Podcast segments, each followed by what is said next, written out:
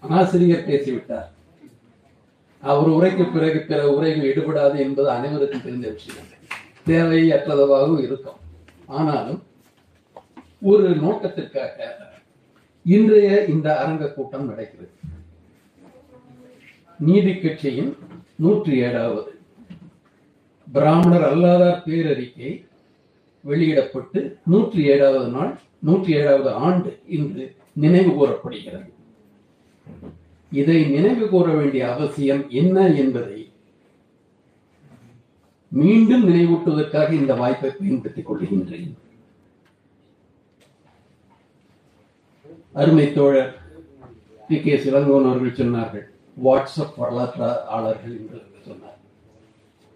அந்த நிலை இப்பொழுது மாறிக்கொண்டிருக்கிறது.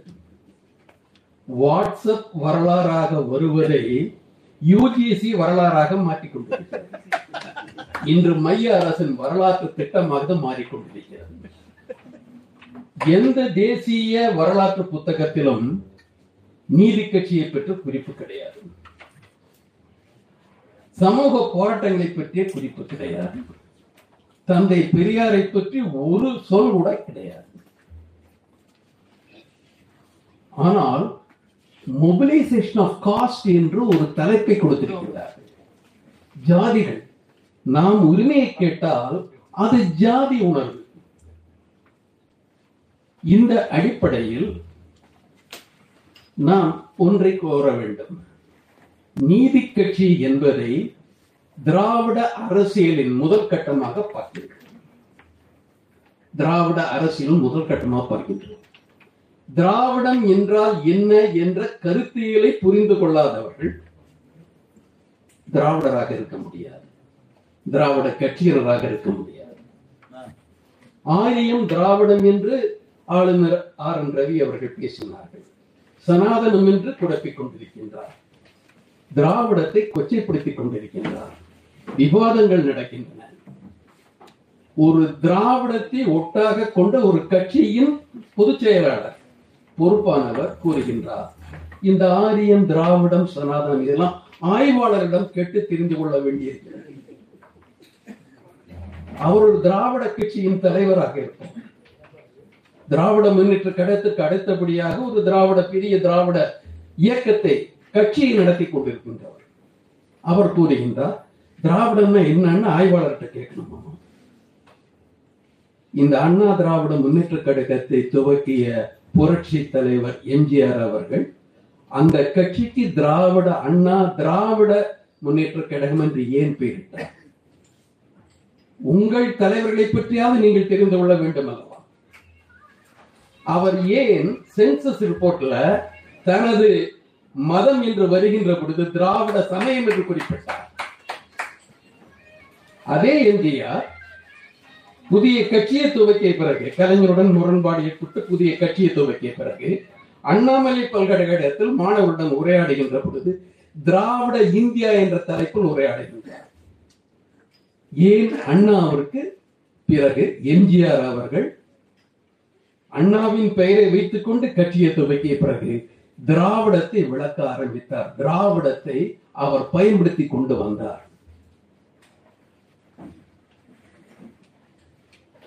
அண்ணா சொல்லாத அண்ணாவின் அரசியலே திராவிட அரசியல். அதற்கு முற்பட்ட பெரியாரது அரசியலும் திராவிட அரசியல். அதற்கு முற்பட்ட நீதி கட்சியின் அரசியலும் திராவிட அரசியல். உங்கள் இயக்கத்தின் அடிப்படையை புரிந்து கொள்ள முடியாதவர்கள் தெரிந்து கொள்ள முடியாதவர்கள் தெளிவில்லாதவர்கள் அறிவில்லாதவர்கள். எப்படி ஒரு இயக்கத்தின் தலைவராக ஏற்றுக்கொள்ள முடியும்?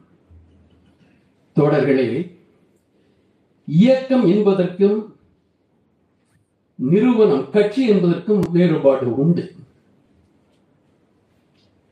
இயக்கத்தின் பல அமைப்புகளில் பல பிரிவினரும் ஒரு அடிப்படையில் ஒன்றிணைய முடியும். இயக்கத்தில் இன்று நாளை முடிவதல்ல இயக்கம். இங்கே இருப்பவர்கள் இயக்க நோக்கங்களை பற்றி பேசிக் கொண்டிருக்கின்றார்கள். அந்த இயக்க நோக்கங்களுக்காக செய்யப்பட்ட முயற்சிகளை பற்றி தெளிவாக எடுத்து கூறியிருக்கின்றார்கள். திராவிடம் என்பது ஒரு இயக்க கருத்தியல் என்பதை புரிந்து கொள்ள வேண்டும். இந்திய வரலாறுன்னு சொன்னாங்க இல்லையா? பல விஷயங்கள் இருக்கிறது மன்னர் அரசியல் இருந்து மக்கள் அரசியல் வருகின்ற நிலையில் நாம் இருக்கின்றோம். நம்ம சங்ககால பாடல்கள் மற்றதெல்லாம் வரும். மன்னர்களை மையப்படுத்திய பாடல். தமிழ்நாட்டில் மட்டுமல்ல இந்தியாவின் பிற பகுதிகளும் உலகின் பிற பகுதிகளும் கூட பரம்பரை மன்னர்கள் ஆளுகின்றார்கள் அவர்களுக்கு ஏற்படுகின்ற சிக்கல்கள் சிக்கல்களை தீர்ப்பதற்கான முயற்சிகள் அரசியலாக மாற்றப்பட்டன. மக்கள் அதில் பகடைக்காய்களை தவிர மக்களுக்காக மன்னர்கள் அரசியல் நடத்தவில்லை. ஆனால் காரணி ஆதிக்கத்தின் போது ஒரு மாற்றம் ஏற்படுகின்றது. முதற்கட்டத்தில் அல்ல இரண்டாவது கட்டத்தில். ஆதிக்கம் செலுத்துபவர்கள் காப்பரேட்டுகள். இன்றைய சொல்லாடல் வேண்டும் என்றால் வியாபாரிகள். அவர்களுக்கு அவுட் சோர்சிங் கொடுத்துட்டாங்க. இந்திய பகுதியை ஆளுகின்றார்கள்.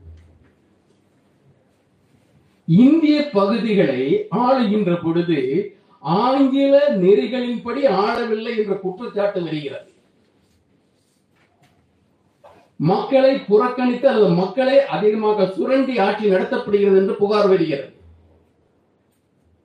பாராளுமன்றத்தில் இதை விவாதிக்கின்றார்கள். ஒரு கார்ப்பரேட் தலைமைக்கும் மக்களால் தேர்ந்தெடுக்கப்பட்ட அமைப்புக்கும் இடையே ஒரு போராட்டம் நடக்கிறது. எப்படி இந்த தவறுகளை நீ செய்யலாம் என்று நடக்கிறது?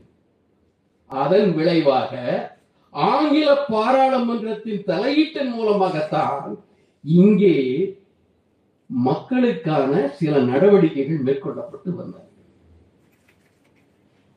மக்கள் சார்ந்த மக்களை மையப்படுத்திய ஆட்சியின் அந்த துவக்கம் தான் அதை அதாக பார்க்கின்றோம். அதுல கல்வியும் வருது. இன்று நூற்றி ஏழாவது ஆண்டு நீதி கட்சிக்கு.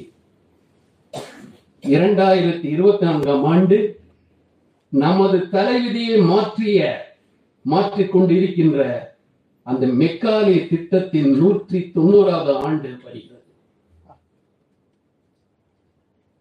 மாறுதலுக்கான முயற்சிகள் அங்கே வருகின்றன. நீதி கட்சியை பத்தி எப்படி எல்லாம் அந்த பிரிவினர் சொன்னார்கள். தெரியும். மிட்டா மிராசுகள் கட்சி என்றார்கள்.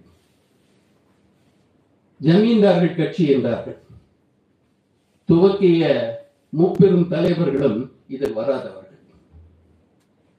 இருவர் மருத்துவர் ஒருவர் தொழில் முனைவர்.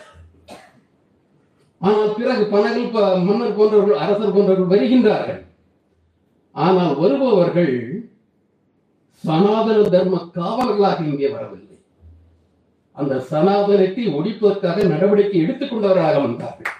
அவர்கள்தான் நீதி கட்சியில் இருந்தார்களே தவிர பழமையை பாதுகாப்பவர்கள் நீதி கட்சியில் இருக்கவில்லை என்பதை நாம் நினைவில் கொள்ள வேண்டும். பழமையை பாதுகாக்கின்றவர்கள் அங்கே வந்திருந்தால் அடிப்படை மக்கள் ஒடுக்கப்பட்ட மக்களாகவே தொடர்ந்து இருப்பார்கள் நீதி கட்சியை அது நான் பிராமின் மேனிபெஸ்டோ என்று சொன்னார்கள். பிராமணர் அல்லாதார் பேரறிக்கை. பிராமணர் அல்லாதார் என்ற ஒரு அடையாளப்படுத்துதல் அங்கே நடந்தது. இந்த அடையாளப்படுத்துதல் என்பது இந்திய அரசியல் மிக முக்கியமான ஒன்று. நமக்கு ஏற்பட்ட இடிவுகள் கொடுமைகள் உரிமை மறுப்புகள் உடைமை மறுப்புகள் ஆங்கிலேயர் காலத்தில் துவங்கியதால். அதற்கு முன்னால் இருந்த முகலாயர் காலத்தில் துவங்கியது அல்ல. டெல்லி சுல்தான்கள் ஆட்சியில் துவங்கியது அல்ல. அதற்கு முன்னரையே துவங்கிவிட்டது. சூத்திர பஞ்சமர்களை அவர்கள்தான் உருவாக்கினார்கள். தீண்டாமையை அவர்கள்தான் உருவாக்கினார்கள். தர்மம் என்று சொல்லப்படுகின்ற அதர்மத்தை அவர்கள்தான் இங்கே புகுத்தினார்கள். அந்த இரண்டாயிரம் ஆண்டு கொடுமையை எதிர்த்து ஒரு பெரும் முயற்சி நடக்கிறது அல்லவா மக்களாட்சி யுகத்தில் அந்த பணியை துவக்கியது நீதி கட்சி. வரலாற்றில் ஒரு நிகழ்வை பார்க்கின்ற பொழுது அதன் பின்னணியிலிருந்து அந்த நிகழ்வை பார்க்க வேண்டும். உத்தியோக வேட்டை என்று சொன்னார்கள். எங்களுக்கும் உத்தியோகத்தில் பங்கு வேண்டும் என்று கேட்டது வேட்டை என்றார்கள். அதுவரையில் உத்தியோகத்தில் இருந்தவர்கள் யார்? அனைத்து பதவிகளும் ஆங்கிலேயர்களாக இருந்தார்கள். அவர்களுக்கு எண்ணிக்கை போராது. இங்கிலாந்து வருபவர்கள் குறைந்த எண்ணிக்கையில் அதிகாரிகளாக வந்தார்கள். மீதமுள்ள பதவிகளில் இருந்தவர்கள் யார்? அது உத்தியோக வேட்டை அல்லவா? வேட்டையாடாமலேயே வேட்டையை தன பொருள்களை பெற்றுக் கொண்டவர்கள். பெற்றுக்கொண்ட வழிமுறை என்ன? கல்வி தகுதியை வைத்துக் கொண்டார்களா? தேர்வுகளை எழுதி அந்த உத்தியோகங்களை பெற்றார்களா? ஆங்கிலேய ஆட்சி துவங்கிய பொழுது இவர்கள் இந்திய குடிகளின் இந்துக்களின் தலைவர்கள் என்று சொல்லிக்கொண்டு இவர்கள் கட்டுப்பாட்டில் இந்தியர்கள் அமைதியாக இருப்பார்கள் என்று நம்ப வைத்து பார்ப்பனர்கள்தான் உண்மையான இந்து தலைவர்கள் என்பதாக இவர்கள் நம்ப வைத்து அவர்களுக்கு வேண்டிய அனைத்து உதவிகளையும் செய்து ஆங்கிலேய அதிகாரிகள் முதல் தலைமையில் இரண்டாம் கட்ட மூன்றாம் கட்ட தலைமையில் இருந்தவர்கள் பதவியில் இருந்தவர்கள் அனைவரும் பார்ப்பவர்கள். யார் தேசபக்தர்கள்? யார் தேசத்தை காட்டிக் கொடுத்தவர்கள்? வருபவனுக்கு நீங்கள் அனைத்து பதவிகளையும் செய்துவிட்டு நியாயப்படுத்தி விட்டு அவனுக்கு புகழ்ந்து அனைத்தையும் செய்துவிட்டு உங்களது நலன்களை பாதுகாத்துக் கொண்டீர்கள். அடுத்தவருக்கு நலன்கள் வரக்கூடாது என்பதிலும் கவனமாக இருந்தீர்கள். ஏகபோகத்தை உருவாக்க விரும்பினீர்கள் அந்த நிலைமையில் மாற்றுவதற்காக ஒரு முயற்சி நடக்கின்ற அரசியல் தான் நீதி கட்சியின் அரசியல். ஆங்கிலேயர் ஆட்சி காலத்தில் அமைப்புகள் மிக தாமதமாக துவங்கின.